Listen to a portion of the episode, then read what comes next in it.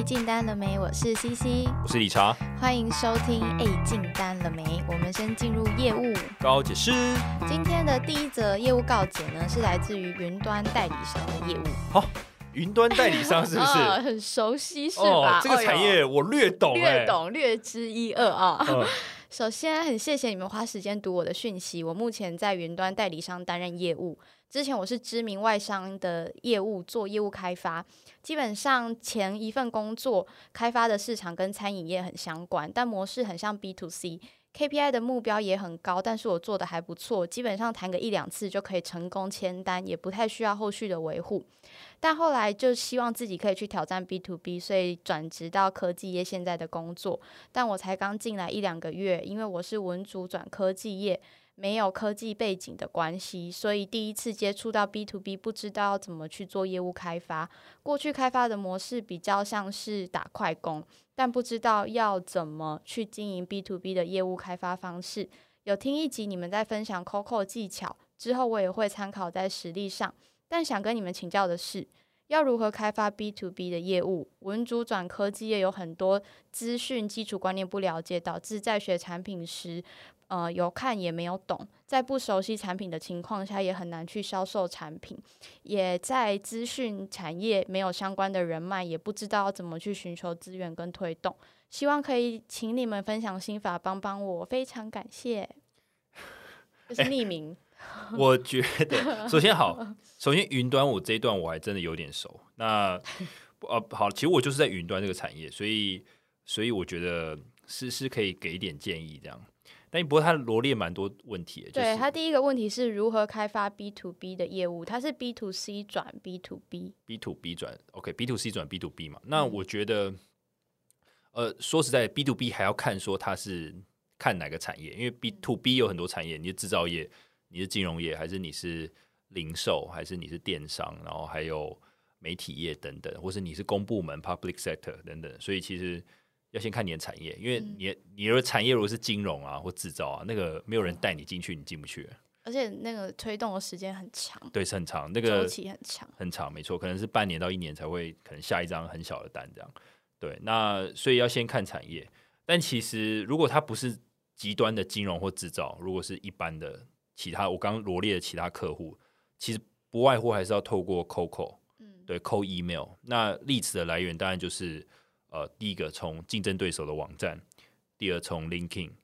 那甚至在就是客户去介绍给你，就比如你有成一个客户，那客户再引荐给你，因为他们可能自己在产业都10几20年，那他自己身边的朋友一定也会用云端的技术，那可能就会把相关的一些资讯或是客户的资讯就是 pass 给你这样、对，我觉得就是一开始做 B2B 的时候，虽然 B2B 去做谈判啊做专案的方式跟 2C 应该是相差蛮大的，但是我觉得你在一开始做业务开发的时候其实没有差很多，因为你一开始的确就是要让这个产业的人知道，哎，我在这里哦，我在这里可以找我哦，你还不用去讲技术什么，你只要让大家记住你是这个公司的业务，他们可以找你，或者是他们可以把你介绍给别人，你一定要让大家知道 Hello 我在这里，所以 COCO 啊 Email 那些都是超级重要，所以反而你在 2C 用的快打工，其实在2B 的一开始上手的时候可以也先试试看，对，没错，而且 他中间还有讲说他一开始不是在 IT 产业嘛，对不对？对，那其实这个也是他也讲到一个 key point， 就是说你既然现在就在云端这个产业，其实你对到的客户或是有决定权的人通常是CTO 或 IT Director 或是工程师，那有没有这一段的知识其实就很重要，所以其实我会建议啊，就是云端这一段的领域其实很大，那其实云端有现在3大公有云嘛， AWS GCP Azure， 那这3朵云你可能有 focus 某一朵，那你可以先选某一朵去考一张证照，然后你有证照之后你就等于有一个基础的一个技术能力，那你比较听得懂客户在讲什么，所以回答他的问题，如果你对这个技术产业不熟，但你又想要未来 career path 想要往云端这个产业深耕的话，那考一张证照绝对是有利无弊这样，对、考证照就是一个很脚踏实地的做法啦，一定可以帮助到你，而且我是觉得说你一开始，因为他有提到文组转科技业嘛，那我自己也是文组的，我一开始看产品的规格我也都是死记硬背，一开始都是就是全部概括承受，后来再慢慢理解，所以前面你才刚进来一两个月一定会感受到那种冲击跟很痛苦的感觉，但你再撑个3个月会好一点。对，3个月，我当初是3个月考到啊，但是就看个人造化，看个人造化，对，3到6个月。对，而且我还可以分享一点，就是后续的事情，就是说考到证照是一回事，就考到证照有点像是，就像你去考托福或是多益一样，就英文检定，你考完，但是跟你到底会不会讲，或是能不能跟人家对谈如流，那是另外一件事情。所以其实很多，我只能说证照是开始而已。就像你考，比如常常大家讲说准备日文检定 N1 是一个开始，就学日文的开始。就你之后还要实战嘛，直接跟日本人对话，然后你才会真的知道说哦，他们习惯用语是什么，然后怎样聊比较自然。那我觉得在技术层面也是，证照只是一个基础。那你考完之后，你还要实战跟客户真的有案子在进行的时候，你才知道说哦，原来要懂到这样的一个深度，才有办法跟客户真的交流这样。所以他2个问题，第一个就是 Coco 刷存在感，可以去听我们 Coco 跟 Call Email 的 B2B 业务开发。第2个就是可以像理查讲的考证照啊，或者是就是因为我们之前好像有分享文组转科技业的一些集数，也都可以听听看。好，那就祝你好运哦，期待你的 feedback。 对，不过最后再补充一个小点，就当做 bonus 吧，就是接下来就是你就要懂你公司的价值是什么，你可以 deliver， 因为 partner 很多嘛，云端的代理商 partner 非常多，你们公司可以 deliver 的价值你自己要分清楚，你才不会沦为价格战。对，你要好好的 deliver 出公司的价值，以及他跟你这个业务合作你的价值是什么，你是不是有比较多的人脉，你是不是比较专业，你是不是比较健谈，你是不是比较讨客户喜欢，那这就是你这些软实力的部分其实你自己要去培养这样。而且他之前是在原厂，然后现在是在代理商，所以其实谈生意跟人接触的方式会差异蛮大的，就要自己适应一下。对，不过他说原本在外商不是吗？对啊，那是应该算原厂吧。 OK、啊、所以刚听一听想说不对啊，我最近好像没有投稿啊。对，跟你很像。对啊，我想说这个什么事很像就是过去的我，然后去投稿，但是好 anyway 不是我，但是祝福他。好，那下一则呢是医材业务，他说我是男生，我是不知道为什么他要讲我是男生。真有哦，略过不谈。目前遇到的困难是他目前在一个牙材的厂商当业务，接区域半年了，前3个月可能因为前一位业务的代追业绩有达标，但是他已经4个月都没有达标了。那这是他出社会的第一份工作，原本来这家公司是想做行销的职位，但是公司的行销职位有点像是仓管，不太像我一般觉得行销要做的宣传、打广告之类的。原本要离开，后来因为主管调薪转下来做业务助理，但后来自己认为业助是一个往上不好升的职位，而且觉得学不到东西，所以后来他就转做业务。那目前在公司快2年，对公司的产品非常了解，那拜访都是要直接和诊所拜访，或诊所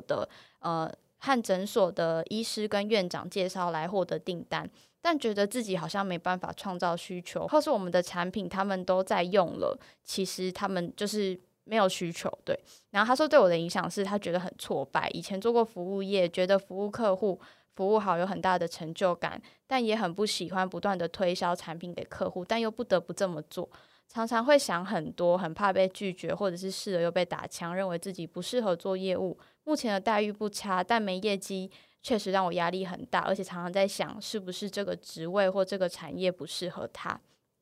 那他是觉得说我有点想离开这个产业，去别的产业试试看，一样做业务的职位，但很怕自己是不是不适合做业务，再加上待遇的部分，觉得自己好像也没什么特殊才能，转职后还能拿到相应的薪水吗？底薪的部分，还是说继续努力看看，但又对主管不好意思，觉得自己没有业绩。想知道做业务的你们都怎么面对这种问题，拜托分享给我。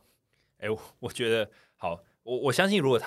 我猜他是新的粉丝啊，因为我们过去其实聊蛮多业务低潮期，对，然后所以其实还有包括他转职的问题，其实我们之前或多或少也有聊过，但可能没有专责一集有聊过这件事情，都在各集里面，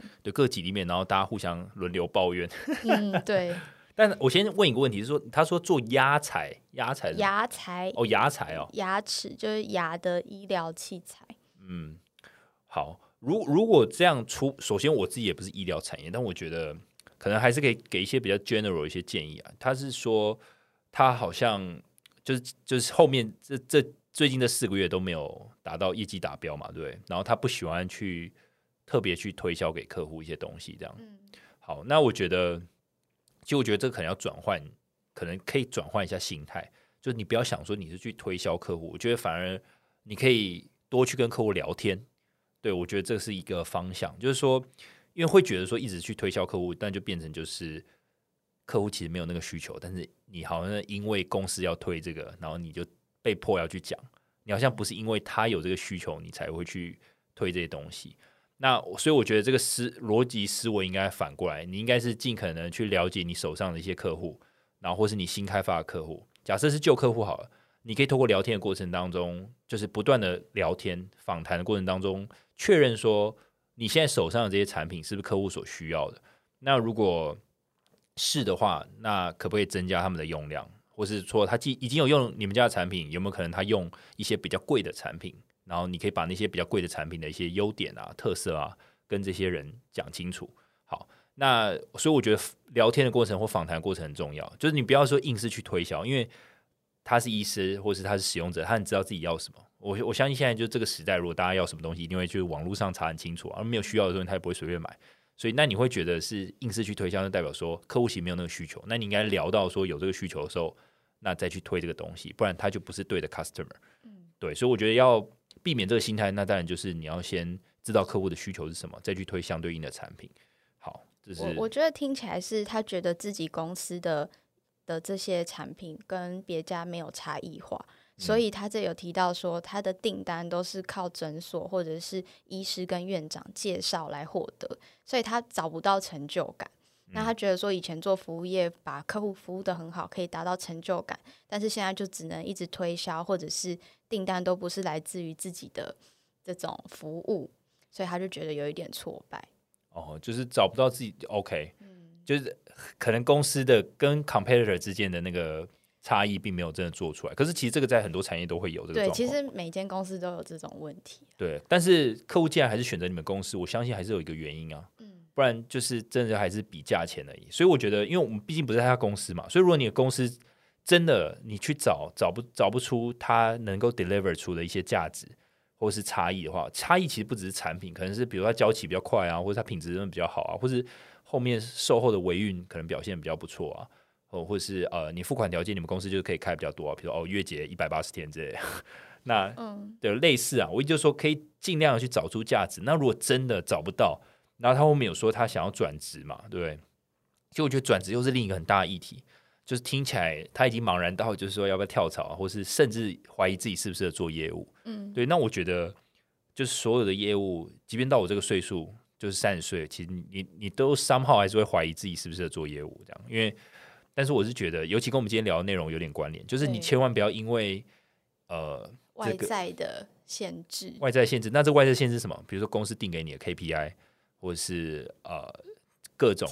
绩效等等的，就是反正只要是外在定出来的这些目标，不要因为这些目标而去觉得自己能力不够。其实你是适合做很多事情的，就是你可以甚至你可以适合多工，你可能同时适合做工程师，你适合做业务，对，那只是你现在刚好是业务嘛，那你刚好没有从客户这边得到成就感，所以你开始怀疑自己。但其实说不定你换一个产业之后，或是换一间公司，这东西又回来了。所以适不适合做业务这件事情，我觉得跟他现在遇到的困难是无关的。你只是现在没自信而已。对，但是你要不要换产业，我个人我有一个就是朋友的经验，是因为我朋友是因为我不太了解那个医材的产业，但是我想有可能跟药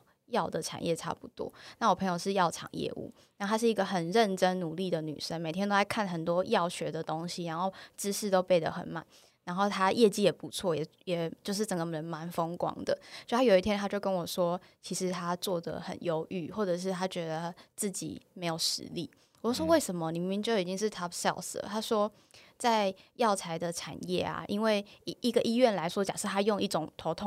止痛药，他只能用一个厂牌的，它不能一次用很多种厂牌的，所以假设我今天用 A， 然后你是卖 B 的，那你就要把 A replace 掉，所以他们不会有多家厂牌，所以它对他们来说维护客户关系超级重要。那怎么维护客户关系？除了去跑医生的诊间之外，他们还要定期办一些聚会、聚餐、餐叙，然后他的工作还包括要载院长到哪个地方，载医生到哪个地方当司机，OK。对，虽然他业绩很好，然后虽然他每一次公司有 release 新的药品的知识，他都背得很清楚，可是他就很沮丧的跟我说，他这些知识都没有用到，几乎都用不到。他说他唯一一次被主管称赞的时候，是跟某一个院长还有其他人去吃饭的时候，他跟那个院长聊天，那个院长笑得很开心，他主管就说你今天做得很好，可是他心里就觉得这么关系型的导向哦，对，他心里就觉得所以我的价值在哪里？可是我觉得价值这种东西真的是很，对不对？我觉得价值是你自己去定义的耶。对啊，有些人觉得我跟客户关系维持得很好，这是他的价值啊，是没错，但是以他们的产业来说就很难跟我们科技也一样，是我们一起做这个 project， 我们一起解这个题目，我们一起来规划，你懂吗？那个差别就差很多，所以或许你想要我们科技的这种来规划案子啊，来烧脑啊，来就是参与一件事之类的感觉，啊、对，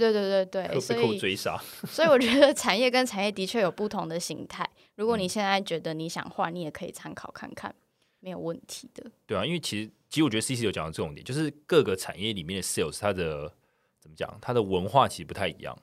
对，那你可以多去尝试。我虽然不知道这位粉丝他现在年纪多少，但是。不管无论你现在年龄多少，我觉得多去尝试，多去外面看看，试着卖不同的产品。比如从前一个粉丝他是 B2C 转 B2B 嘛，那就是很好的尝试。那你可以换产业，你也可以换销售的渠道，有些是 B2C， 有些变 B2B。对，你可以多去尝试，你会找到一个你的一片天这样。加油！对，加油！这个真的不是你一个人会遇到的问题，是很多。年龄曾超过30，包括我在内，我都会去烦恼的事情，所以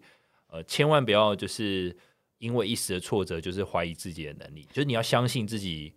可以更好，保持一种成长的心态，那这样就对了。而且我觉得业务低潮是像月经一样，3不5时就会来一下，对，真的会像月经一样，对，你就跟他共处就好了。对，就是这件事情会烦你到很长的一个岁数，对，如果你没有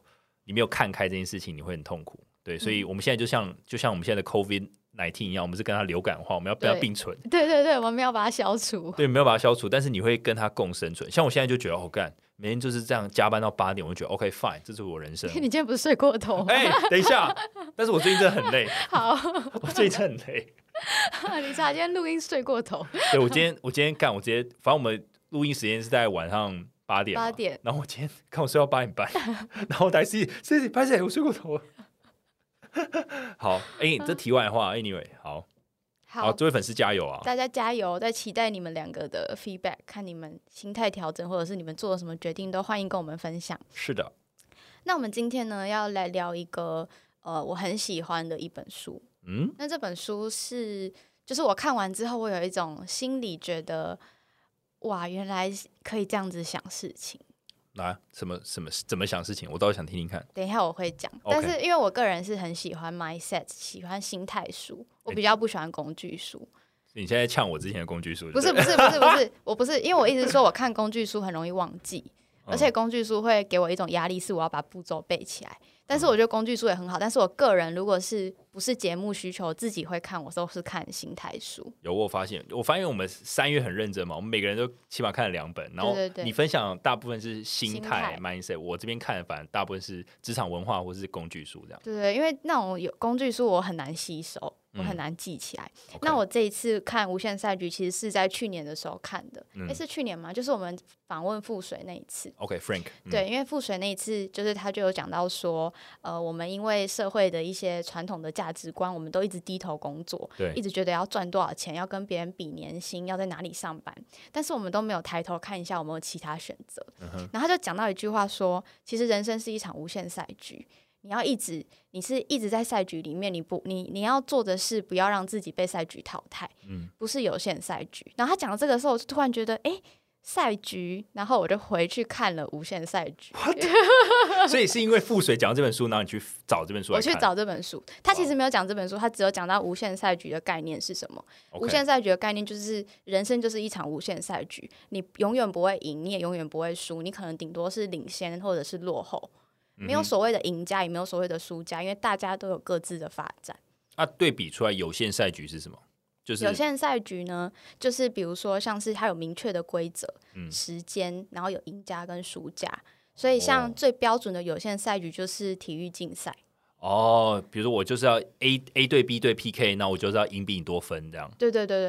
所以像那我们今天就是会聊无限赛局嘛，那聊无限赛局我们就定义一下有限赛局，就是我刚刚讲的那样子。那有限赛局呢应用到我们的生活中，它会变成什么？它就会变成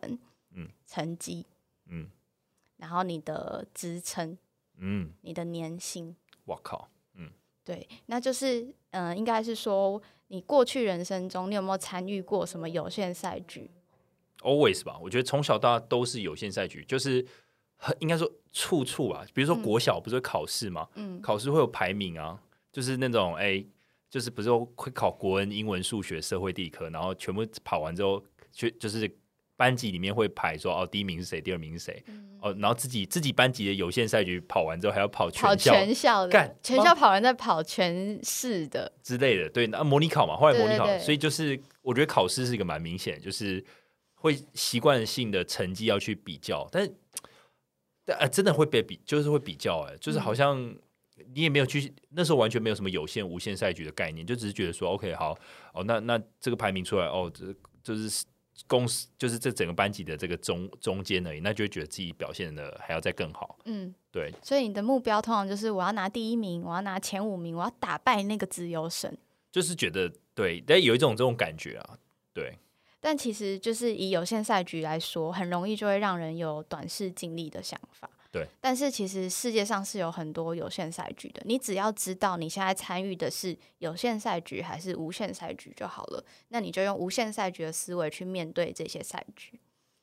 所以你意思就是说，好，假设今天我 back to 就是你知道 15， 就是我15岁、然后我在考试，然后我就是这次真的是虽然很努力的准备，但是考超烂，就整个班级我是倒数第10名这样，那我如果用有限赛局的思维，我可能觉得天哪，这又输前面的这个大华，他可能平常都没有来，就没有认真上课，然后考试来赢我，我觉得超干。你可能就会产生嫉妒、忧郁、低潮的情绪。对，我就想扁他这样。对，那但是如果用无限赛局思考，我就觉得说没关系，我只是暂时落后，我只是暂时落后。今天刚好有一些题目我没有准备好，对，失常了，但是我还是学习到很多知识，那就继续把这个地方补起来。然后你要去问大华怎么做到的。我要去问大华，就是你可以不喜欢大华，但你要了解大华为什么可以不来上课、不读书、上课睡觉，但又考得比你好。就是你要去欣赏你可敬对手的优点，你要不要放弃从他身上学习到经验的机会？但你可以不喜欢他，我可以不喜欢他，但是他或是我起码要找可能。比如说可能班上这成绩都考常常前几名的那些人去请益这样。对，但是通常你的对手都是跟你实力差不多的人，不会是很遥远的，永远不会是很遥远的人。很遥远的人你会觉得反正他就是这么好嘛，那他讲的一些建议或方式你就觉得可能自己不适用，但是那种你很想赢他，每次都有一点输不起的那个人，他其实身上就有你少了的特质，或者是他的方式其实就很适合应用在你身上。OK， 所以我看我随便举个大华，没想到这个大华就是我的几乎是我人生导师，对，是你的对手，是我的对手，而且还是我可以学习的对象。对，而且他用的方式可能用在你身上比第一名同学用的方式还要有用很多，因为你们很像啊。我突然觉得大华好亲近，好像他妈这个人真的存在。所以我反而的心态变成从一个嫉妒或讨厌这个人转变为我想要跟他请益学习的心态，对，去避免那种竞争意识的感觉吗？避免恶性竞争。OK， 竞争还是存在，但避免恶性竞争。对。那如果以企业组织来说，以有限赛局为目标的组织有很多，他们的共同特征就是追求，比如说追求成长，他要成为业界第一，他要打败某个竞品，对，那他就是通常都是追求短期内的有效目标，那他们这些公司所谓的企业愿景也会显得模糊笼统，你不知道他的崇高目标是什么，你也不知道他的愿景是什么。他可能会说我们是一个有影响力的公司，我们想要为人类带来福祉，但其实你都不知道这间公司在做什么，完全不知道。但它里面就会有很多细部的有限赛局的规则，比如说我们今年要那个业绩要达标，然后要怎么样，都是那种数字很 KPI 的东西。嗯，听起来非常的台上。不一定哦，这本书里面超多都是国外的例子。嗯，好，那我们接下来讲无限赛局。无限赛局就是相反，它的意思就是说，在这个赛局里面没有赢家，也没有输家，只有选手，就是所有玩家。那你只能就是你在赛局里面就是要试图的保持领先，或者是暂时落后，你要避免的就是被赛局淘汰。嗯哼，对，所以无限赛局的思维是让自己保持在赛局里不被淘汰，然后创造最大的价值。嗯，所以以一个公司行号的角度来说，他要避免的是被这个市场淘汰，所以他在赛局里面他应该要保持领先，跟他的对手学习，然后知道整个环境整个业界现在是有什么样的趋势，才不会让自己被淘汰。 OK， 所以其实这个他就算一直落后一直到最后其实都没差，只要他在这个赛局里面就可以了，只要他不要被淘汰就好。淘汰是 out of market， 这样淘汰其实就是破产的意思，如果是以企业来说。哇，那很严重耶。嗯， OK， 理解。好，那我们现在再讲一下就是无限赛局跟有限赛局的差别，以及我们生活当中有什么是有限赛局。嗯，那刚刚讲的嘛，生活就是有限赛局就像体育竞赛，今天它有明确的规则结果还有时间，所以假设你今天打了一场羽球比赛，你明天想要打你可以再去打，一切都可以重来，那个结果都还是可以重来。但是无限赛局不一样的地方是，无限赛局不会结束，就像你的人生就是一场无限赛局，所有人的人生组合起来就是一个无限赛局，赛局本身会持续前进，就算你放弃了，就算你挂掉了，就算你公司破产了，这个世界都还是在运作。所以玩家一旦耗尽资源，或者是丧失继续参赛的意志，在商场上就是讲企业破产，那如果是人的话可能就是你过世了这样子。哦，我觉得甚至就是比如说你压力太大，然后低潮或生病，身体健康受影响，对，或者是跟社会脱节了。嗯，或者就是感受不到成就感跟快乐。哇，其实我觉得我光是听你现在讲到现在，其实我就稍微有点感觉，因为我觉得那有点思维的转换。嗯，就如果你是用有限赛局去看每一件事情的话，它每一件事情都有一个 deadline，就是某一个时间点你要达到什么地步。比如一年之内，你的业绩要成长 10%， 或是每一 Q 你的业绩要达到多少，那或者是说你玩什么运动的话，你可能这一季你可能秒数要减少到多少，或是你要赢多少场比赛。所以就是那个每一个成就感好像都会有一个怎么讲，有一个阶段性嘛，就是 A 段没有达到，那就这个就失败，然后你就是很挫折，那你就要努力下一阶段，然后把它达到。对，所以如果假设你用有限赛局的有限思维去思考你的人生的话，你可能就会把自己定义成说，我第一年假设我的目标是年薪100万，然后我心里面有个竞争对手是理查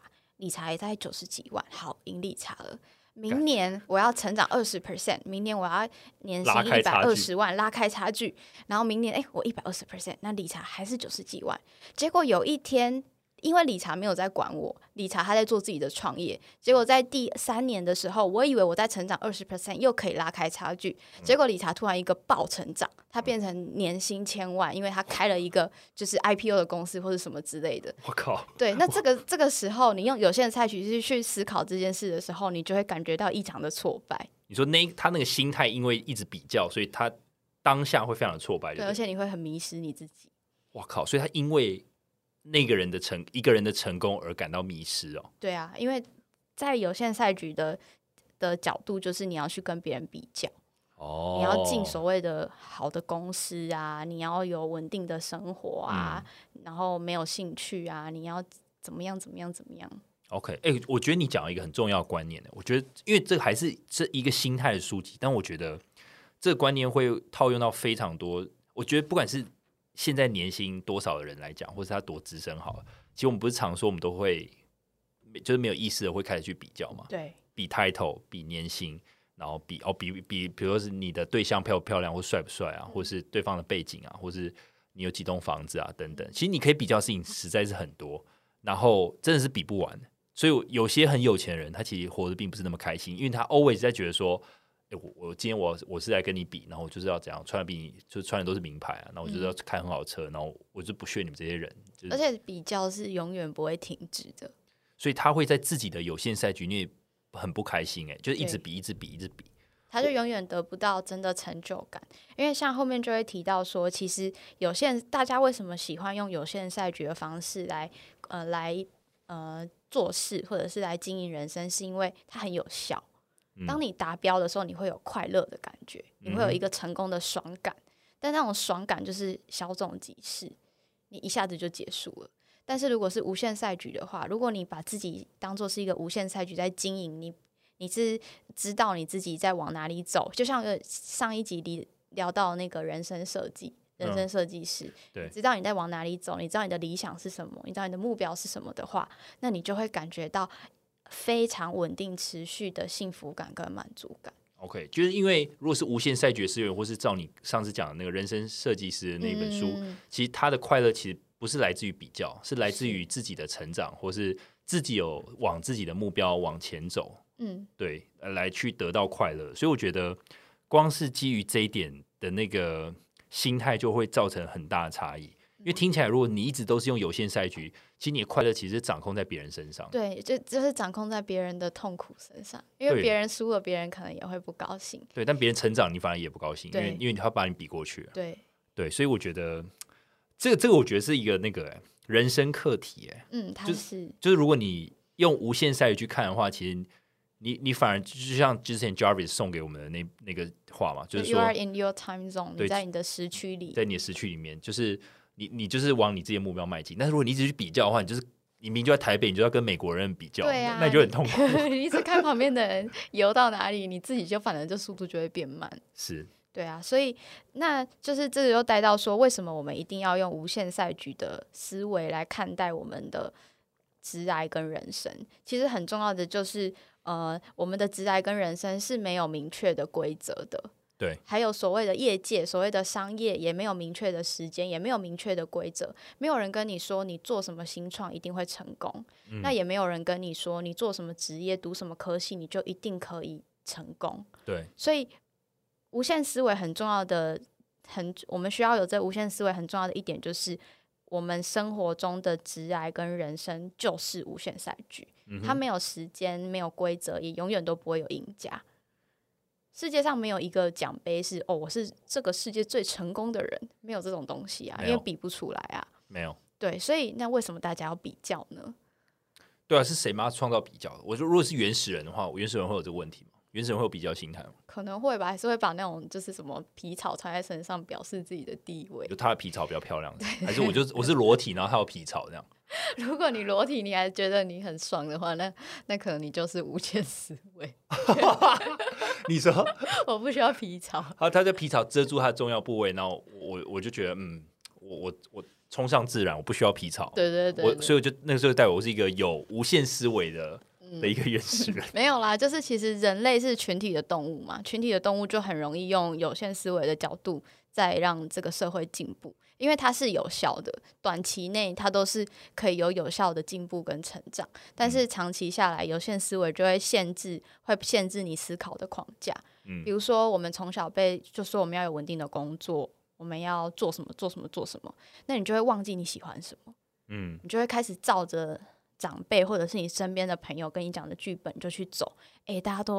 家都在台积电，那我也去台积电好了、嗯、那我喜欢台积电吗？台积电的理念是什么？不知道、嗯、就是大家都什么都不知道，是觉得他也在那里，那我也去，大家去内湖工作，那我是不是也要去内湖工作？嗯，对，所以你很多时候都是被身边的同侪，你很了解身边的同侪在做什么，但你不太了解你自己想要什么。我觉得这个你就是点到一个心坎里、嗯、而且当我们平常聊这种话题的时候，就是只能点到，但我们没办法深聊这种事情，因为这更常平常跟朋友聊不会聊那么深、欸、我不太会啊，因为你别人在讲什么的时候，你就是会影射到你自己身上啊。对，比如说他说我觉得我30岁以前一定要买房，那你可能就会想说诶，那我30岁以前要买房吗？我说人家已经在买房，我是不是也要买的？对对对，但是你心里面你到底想要什么？你想要更自由的生活，那你就可能不应该买房，你可能就是存一笔钱去环游世界啊。嗯，就是你会忘记，因为对，你会忘记你自己，因为你从小到大你都没有想过你自己想做什么，所以当别人有一些所谓的选择或者是所谓特别的目标的时候，你就会影射到自己身上说诶，我是不是也需要这个 来证明我自己。诶，我觉得 我现在有一种感觉是无限赛局的这种思维啊，其实某种程度来讲，如果你真的有的话，你反而会比较不容易被其他人的选择影响到。我觉得是啊，因为你就有你自己啊，所以这是一个找回自己的一个思维。嗯，所以我就很喜欢这本书，非常喜欢。因为我觉得其实在很多时候我们因为很多东西我们真的会迷失自己，而且比如说像最近好了，就我觉得岔开来这个话题，比如像社交媒体，比如像 Instagram。 哦，对对对，我觉得 Instagram 蛮说实在，我觉得还蛮影响，我觉得超级就是人很容易比较，就是变得更容易比较。为什么？是因为你限动或是人家发动态，你常常真的就是一直看到人家去哪里吃美食，或是他比如说，有人喜欢健身的人喜欢晒肌肉等等。我觉得他们本意可能并不是想比较，但是你看的时候你如果你没有自己，就是你的自己并不存在的时候，你就会想比较，你就会觉得诶，我怎么没有肌肉？诶，他们出去玩为什么没有找我？对，为什么我没办法吃这些餐厅等等。哦，干，真的会陷入一个为什么他那么幸福，这样真的很那个欸，就是说如果你的心态没有对，或是你没有一个无限赛局的思维在那边，你常常去看这些东西的时候，其实反而会让你陷入有限赛局而感到非常的痛苦，感到不开心。对，然后你短暂的快乐就会是我看理查去吃那个很有名的餐厅，我隔天为了也想跟他证明说我也可以吃啊，然后我去吃完我就有一点点开心，然后我就觉得哦，又没哦，天哪！所以这个好了，其实所以我觉得就是，我觉得某种程度社交媒体这种东西，其实会影响到你个人的。对对对，所以我自己有时候低潮的时候，就基本上就是不滑社群媒体。OK，所以就是那就要讲到说，我们要怎么样有无限赛局的心态、无限思维，因为当你没有自己的信念的时候，你很容易被外在的东西影响，或者是你很容易开始去比较，或者是你很容易被所谓的传统的一些观念，或者是市面上的一些行话，或者是大家说你应该做什么，你很容易就被影响。你很容易被影响的原因就是你不了解你自己，你没有信念，所以这本书就要教你要怎么有自己的信念。 OK， 对，好，那这边就提到说，有限赛局的快乐是很短暂，但你真的有用自己的信念，你会觉得你每天都很有成就感。Okay. 好，那崇高的信念呢，是要可以为我们的生活跟工作带来方向。那我觉得信念啊，它其实在这本书没有很明确的讲要怎么做，它只是讲说每一间公司的信念是什么，而且相反错误的信念是什么。比如说他说我要成为有影响力的人，我要成为为人类创造福祉，这种浮夸而不切实际，你又不知道他实际上在做什么的所谓的信念。那我们之前那个设计人生有谈到，你可以去想你的工作观是什么，你的人生观是什么，其实就是这两件事。你到底在追求什么？社会的善与恶对你来说价值是什么？哇，这个变大哉问了。对，你的信念，你这个人，你存在的意义，你到底在追求什么？然后这就是我的信念。对，这就是你的信念。那大部分的信念都很容易流于空泛，流于空泛跟空洞。那比如说市面上就有一些叫什么我们要创造改变，我们要创造什么东西，但其实你都不知道它要做什么。那接下来呢，就是跟大家讲大概5点你要怎么样有自己的信念。第一个，你要去找一个你支持的理念。那这个理念呢，应该是正向、乐观而且鼓舞人心的。 OK， 对。再来就是你要这个理念要可以号召伙伴。号召伙伴意思是什么？大家加入我嘛，跟我一起倡导这个理念嘛。或者是当你讲这个理念的时候，大家会有被你就是 inspire， 被你激起那种热血的感觉。OK， 他必须被启发这样。对。Okay， 再来就是服务导向，你的这个理念要以他人的利益为重。哦，不是以个人利益为重，是以他人。OK， 你要为整个赛局好。再来就是要经得起时间考验。OK， 所以他必须要经营一段时间，那个信念才会出来。不是，他意思是说，哦，你的信念要可以接受时间的考验去挑战就对。对，你的信念不能是我好想要这个包包，我好想要这个包包，然后你去跟你的女生朋友说你好想要这个包包，大家说我也好想要这个包包，结果过没多久那个包包就退流行了。就是这个当然就是不是一个信念啦，你要去想，要经得起时间考验，它不是一个 temporary， 不是一个暂时的事情，它是一个可以长时间都经得起考验的。对，而且甚至你还可以把它传承给你的伙伴或是你的下一代。 OK， 再来就是它必须是一个远大的理想。远大的理想意思就是基本上它是没有什么办法可以达成的，但你只能非常非常接近，但你永远没有办法完美的达成它。哇，用这5个方面去想。你知道你讲完这个你知道 我想要什么吗？你知道日本有个寿司之神，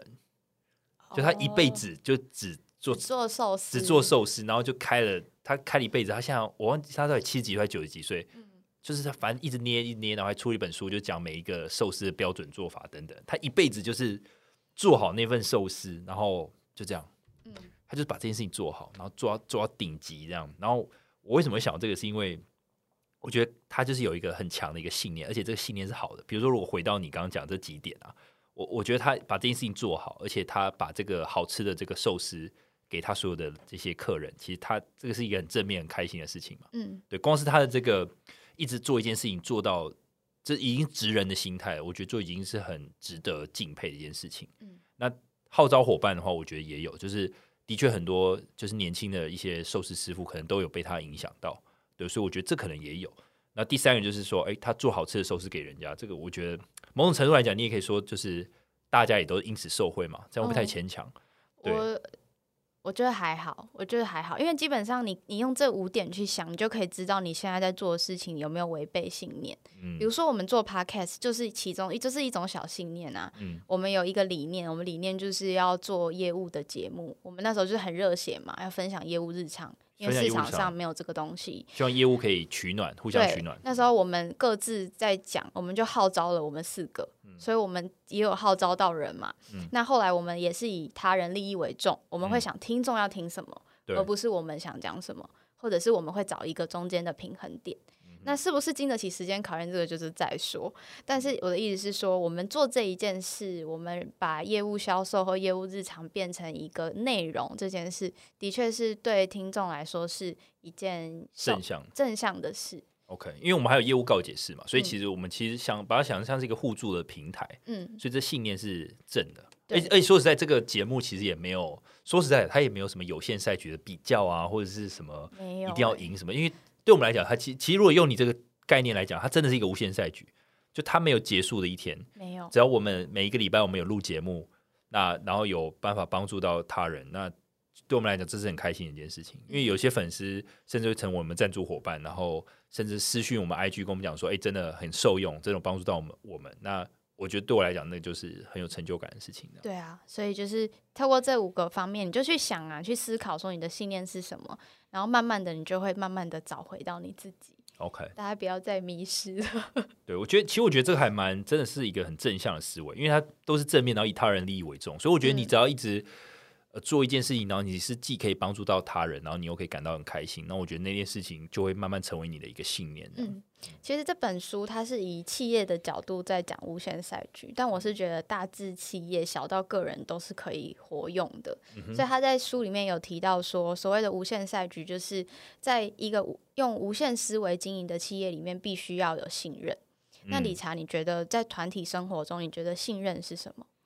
你说信任是什么？对，团体生活的信任大概就是我可以跟他讲很多事情，但我就是他不会拿那个讯，就拿那些资讯来伤害我，或是背地搞我这样。职场上呢？职场上我觉得是一样，就是我可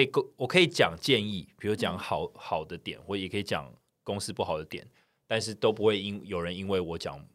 公司很多缺点而讨厌我，反而会很 appreciate， 就很感激我，就是你把公司的一些问题点出来，那我们一起把它优化这样。就是大家的心态是正念而不是批评，你知道吗？所以其实信任呢，它的意思就是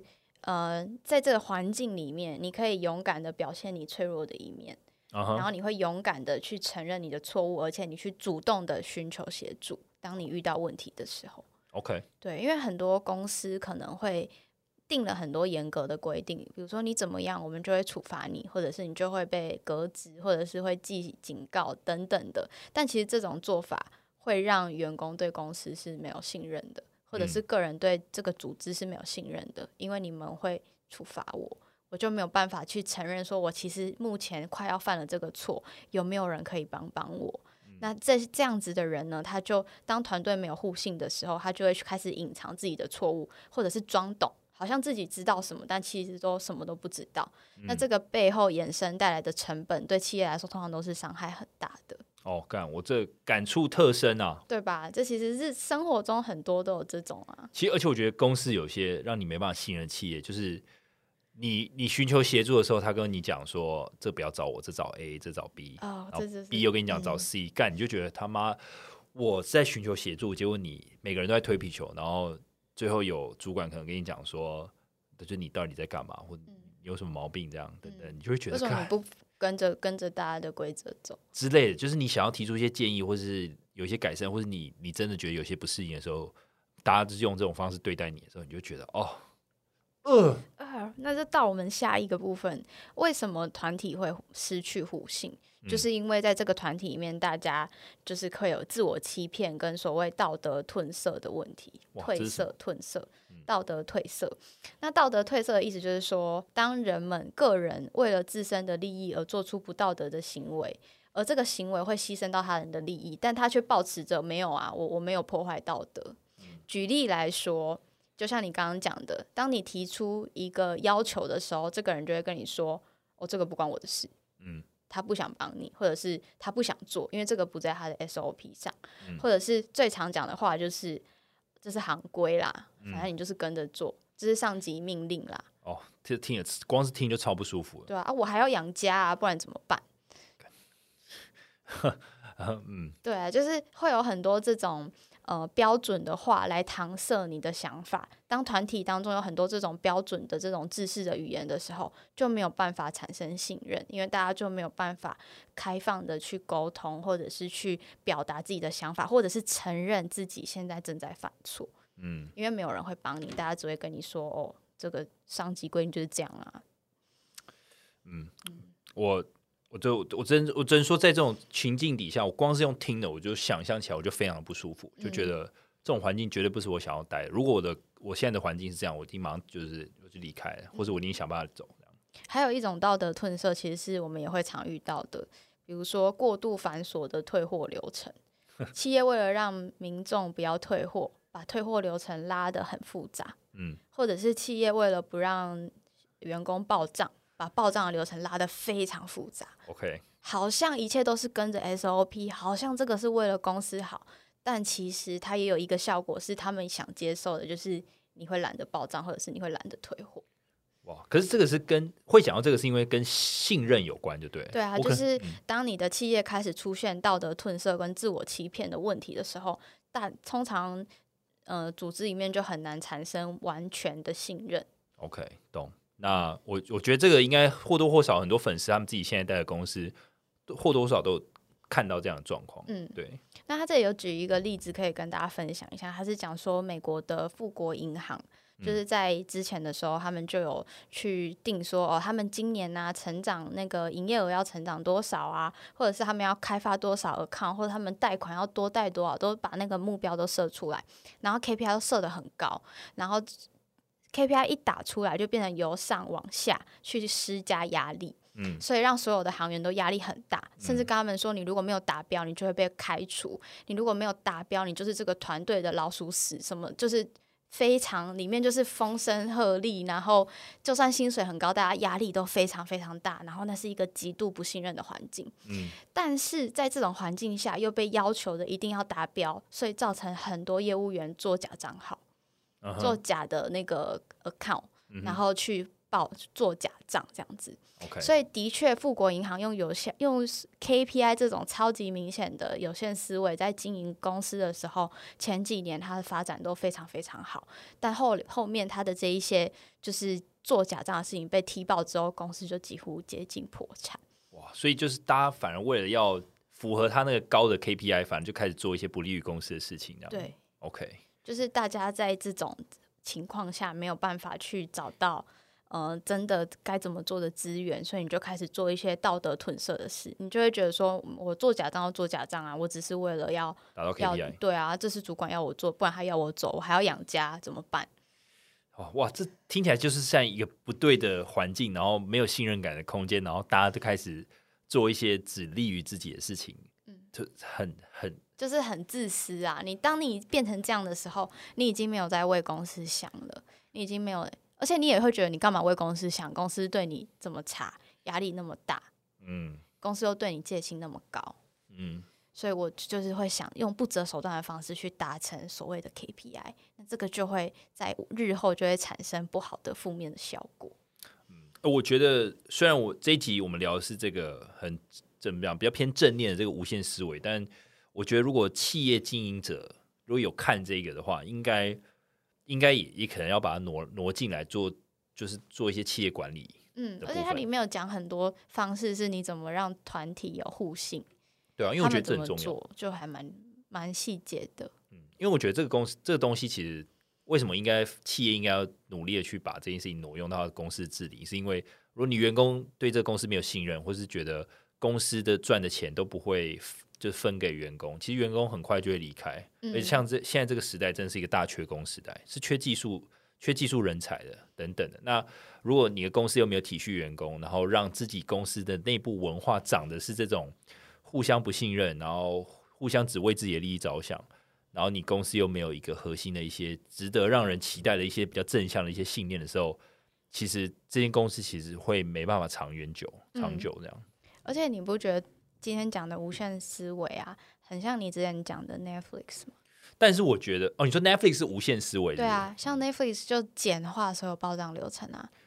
用从小的角度去看。对，当时我觉得讲 Netflix 的话这是蛮 tricky 的，因为如果没有看《零规则》这本书的人，然后只是从大众媒体去看 Netflix 的，可能会觉得 Netflix 想得很坏。对，想得很坏。因为其实 Netflix 是给业界最高薪资，然后但是他听说里面压力也很大。就是你如果他虽然放松你很多限制，你不需要去报账，然后你不需要请假等等，然后甚至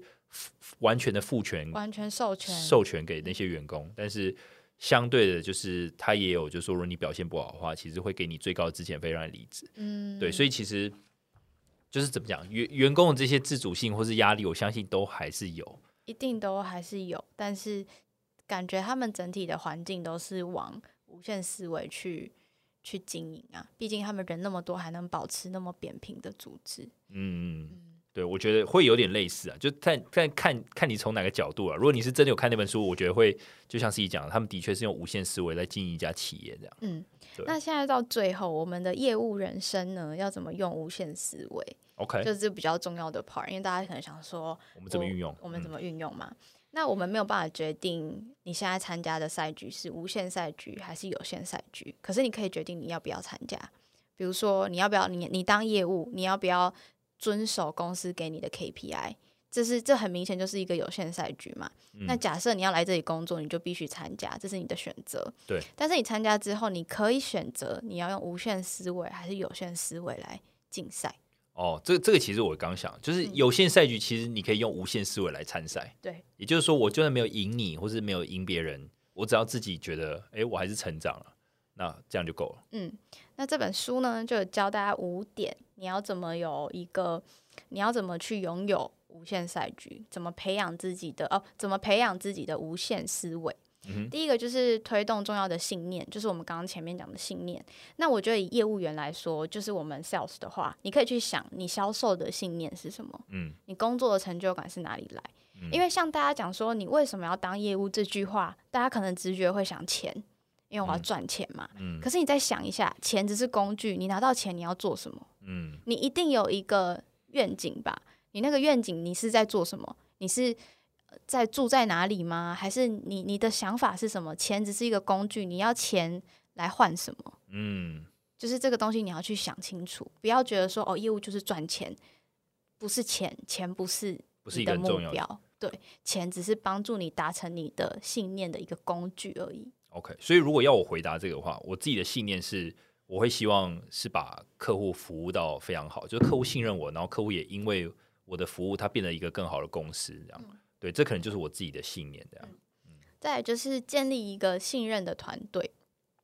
那如果是业务来说的话，我觉得应该就是通常每个业务都有自己的团队嘛，比如说你可能有 PM 啊，一些工程师会常常会跟你组成一个 team 去做专案，那你就要，因为毕竟你是最主要面对客户的那个人，所以你要营造在这个群体里面营造信任感，让大家可以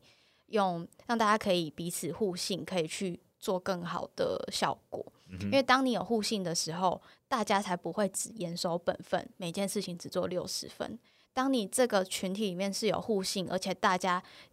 是有共同的信念的时候，大家就愿意，虽然他能力只能做60分，他也会努力做到80分，即使薪水没有变多。我觉得这个很重要，因为其实我觉得这也就是不要常常就是怎么讲，只做自己分内的事情。我觉得这心态很重要。对，只做自己分内的事情。对，因为我觉得比如说好了，每个职能其实不同嘛，我就举一些实际案例好，比如像业务，你通常是你公司跟客户中间的桥梁，然后通常客户有状况的时候，第一时间会找业务，言下之意，你会跟客户的关系会非常的紧密，也可能非常的好，那中间会可以有些谈判的空间。那回过头来，公司内部可能有工程师好或技术人员，他们可能必须 support 你客户的一些案子，那可是假设这些工程师或技术人员他们中间遇到一些状况，不管是个人的因素还是技术上的瓶颈，可能会 delay 到客户的一些时程等等。但如果你如果有一个怎么讲，你是一个信任的团队，你会协助帮工程师去跟客户拉多一点时间，或是讲一些内部的难处，帮你争取空间，然后让不是马上就责。对，就责就说客户就是明天就要，你为什么还弄不出来？那这样其实就是或者是跟老板说就是他太慢。对，那其实你这样就不是一个信任团队，你是一个踩着自己线的一个人，就是你只 care 你自己，你没有 care 其他人，那其实这样就是没办法建立一个信任的团队。无限思维的重点就是你要去考量其他人的利益，你要把其他人的利益想到你做的决定里面，要对大家，就是要能够对身边的人或是对其他人产生正面的效果，而不是只是谨守于你自己的利益这样子。我觉得这很难但我觉得如果有办法在这样的团队，我觉得是非常幸福一件事情。对。再来就是呢，研究可敬的对手。可敬的对手就是那个你有点输不起的对象是谁，就刚刚讲的那个大华嘛，你就要去研究大华的长处是什么。OK， 那因为通常你输不起的那个对象呢，他基本上跟你实力差不多，对，你们两个真的没有什么差别。那他一定有比你好的地方，你一定有比他好的地方，你就是要想办法找出他到底在哪一个方面比你好，你就把那个方法学起来，因为你们很像，所以那个方法一定会很适用于你身上。所以其实这个就很有意思，就比如像我们一开始业务告解是有粉丝在云端代理商嘛，那 partner 很多，你一定会有可敬的对手，你可以去研究你的 partner 他到底怎么去做销售，然后你可以去做学习这样。对。再来呢，就是准备好攸关存亡的应变。你要去观察市场上的动向，你找的客户是对的客群吗？你要去看市场，你不要眼睛只是盯在你的竞争对手身上，更重要的就是你身边的环境。对，当你身边的环境受到巨变的时候，你跟你的竞争对手可能会一起死，如果你都没有发现的话。OK，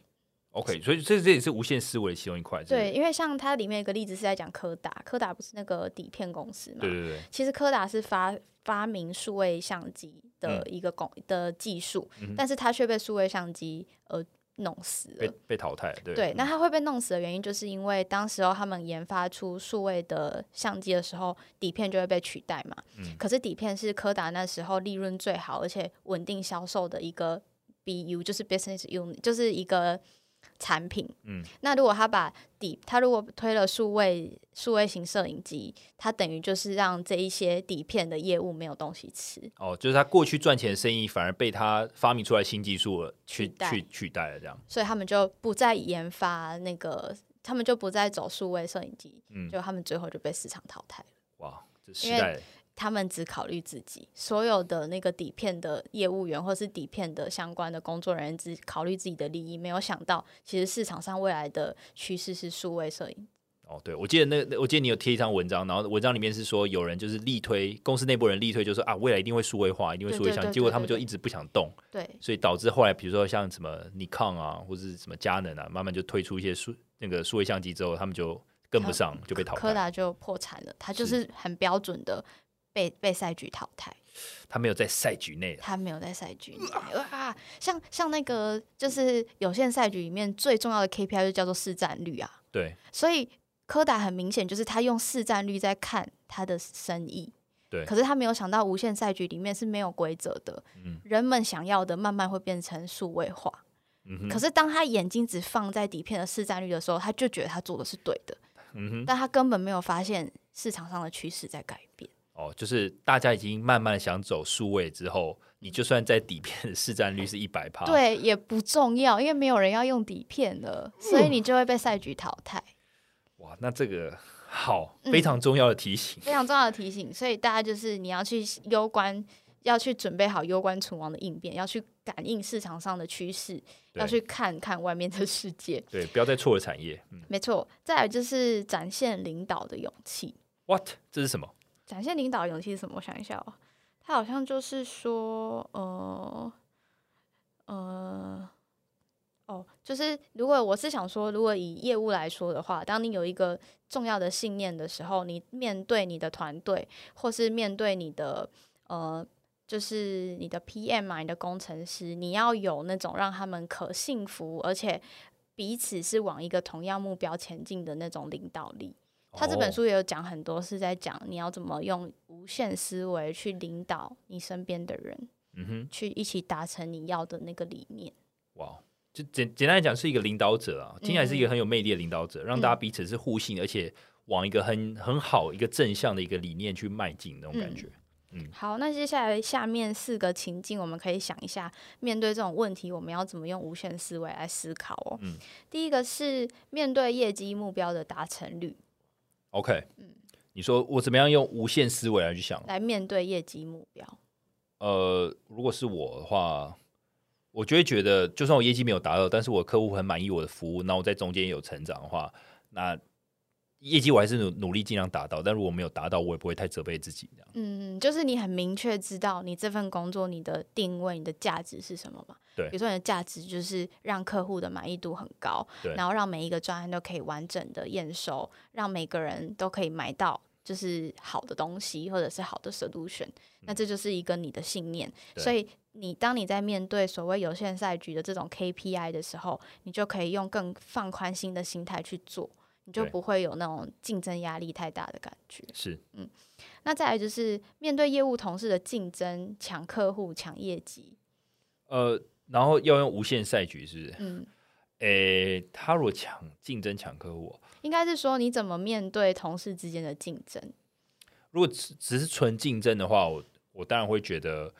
就看他是怎样竞争的。比如说他是来跟我比说谁的业绩比较好嘛？嗯。如果是这样的话，其实我也不太会被影响到，因为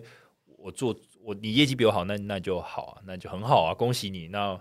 我跟你学习这样。但是因为我的重点也不是那个嘛，就是客户的满意对我来讲也很重要，或者我在中有没有成长也很重要，所以呼应到第一题，我觉得是一样的。你业绩很好，那我可以跟你学习，你怎么做到？也许你真的做了一些我没有做的，或是你真的懂了一些我不懂的，那我会用一个跟他学习的心态来去达到这个无限赛局的心态，这样、嗯、我不会想要说我一定要比下你，或者我很讨厌你，不会，我就觉得说我要跟你学习。所以像这里提到的，就是你怎么面对业务同事的竞争嘛。如果是以抢客户来说，如果当你今天被业务抢客户了，我觉得你可以想一下，为什么这个客户被抢？对，是不是你服务的不好？嗯，你一定有问题，你跟这个客户之间一定有问题，不然客户不太那么可能会走。那如果是这个业务真的服务的比较好的话，无限思维的角度就是只要对企业好，只要对组织好，有正向的影响力，它都是对的。对，所以应该是说，假设有同事来抢客户，同事的确服务的更好，那你就给他吧。嗯哼，对。那抢业绩呢，就是一个有限思维的一个后果、嗯、因为假设公司都太注重业绩达成率的话，大家可能就会用抢业绩的方式来做，但抢业绩的方式就是狗咬狗、嗯、然后牺牲的是公司的利润、嗯、对，所以如果大家所有的业务都有无限思维的话，其实对整体的整个公司的整个业务的那个营收说不定可以更好。Eddie， 这让我想一个，就是之前我们访问那个 Jaguar Land Rover 那个 Stanley 以后讲，他说越帮助人越成功嘛，所以他其实并不是要去竞争，而是彼此应该要互相帮忙，所以这样其实才不会有这种抢业绩的问题，而是帮助那个饼把它做大，而不是在一小块饼里面互抢这样。对，赢家不会是没有什么赢家，所以这本书里面就有讲到说，你的对手或是你的竞争是你进步的推手，你可以不喜欢他，但你不要放过向他学习的机会。在无限赛局里面，大家可以同时很出色，你们可以同时都很强很棒，你们没有谁优于谁或是谁劣于谁，你们都很强。哇，这是一个既有就是成长型心态之外，同时也在 解开你那个有限赛局那个僵固的思维，而是每个人都可以很棒，就感觉是没有限制的，就是一个群体里面大家都很棒，这样很好啊，没有必要互相残杀的。对，就是最后一个也很像啊，就是假设客户聊起你的竞品的优缺点，那你要怎么用无限赛局的思维？我会说这个客户也很对方这个产品也很棒，但是我们也有其他更好。没错，就是你要彰显你的那个价值是什么。但如果是有限思维，觉得说我跟你讲，他们很烂，他们怎么样怎么样怎么样，这个就是有限思维在面对你的业务生活。是，对，我个人是觉得用这种无限思维的角度去想事情会很开阔，对，很多事情会比较不计较，没错，而且人生会比较开心，而且业绩也变得比较好。哦，业绩也会变得比较好，对，我个人是这样觉得，就很多事情就是突然就发生了，比如说订单就突然下了，你原本就是没有这么有期望的东西，突然就赢了，所以我个人是觉得《无限赛局》是一本很棒的书，大家都真的可以去买来看一看，真的不错。今天整个听完真的视野开阔，有点像，就还是很心态的东西，但是又同时就是可以活用到你的个人的生活当中，同时也可以应用在企业里面。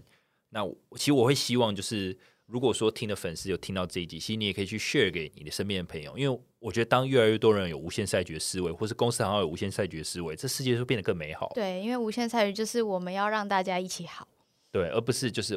我好就好，我好就好，或者我一定要比你更好，或者是你要比我差。对，就是对，这 ，come on， 这已经不要再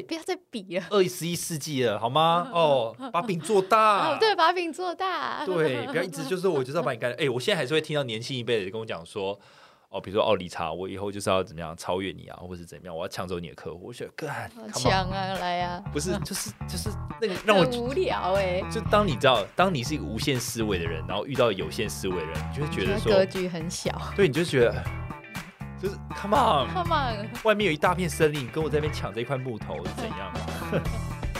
好，那希望今天这个无限赛局的思考方式可以改变大家面对生活上的挫折，或者是你面对你的业务困境、业务低潮的一些想法。没错，那今天就到这边。我们 podcast 每周3更新，我们在 Apple Podcast、Spotify、SoundOn、KKBox、First Story 和 MixerBox 上都有更新。MixerBox 上有会员专案，欢迎大家去订阅哦。今天就到这里了，大家拜拜。拜拜。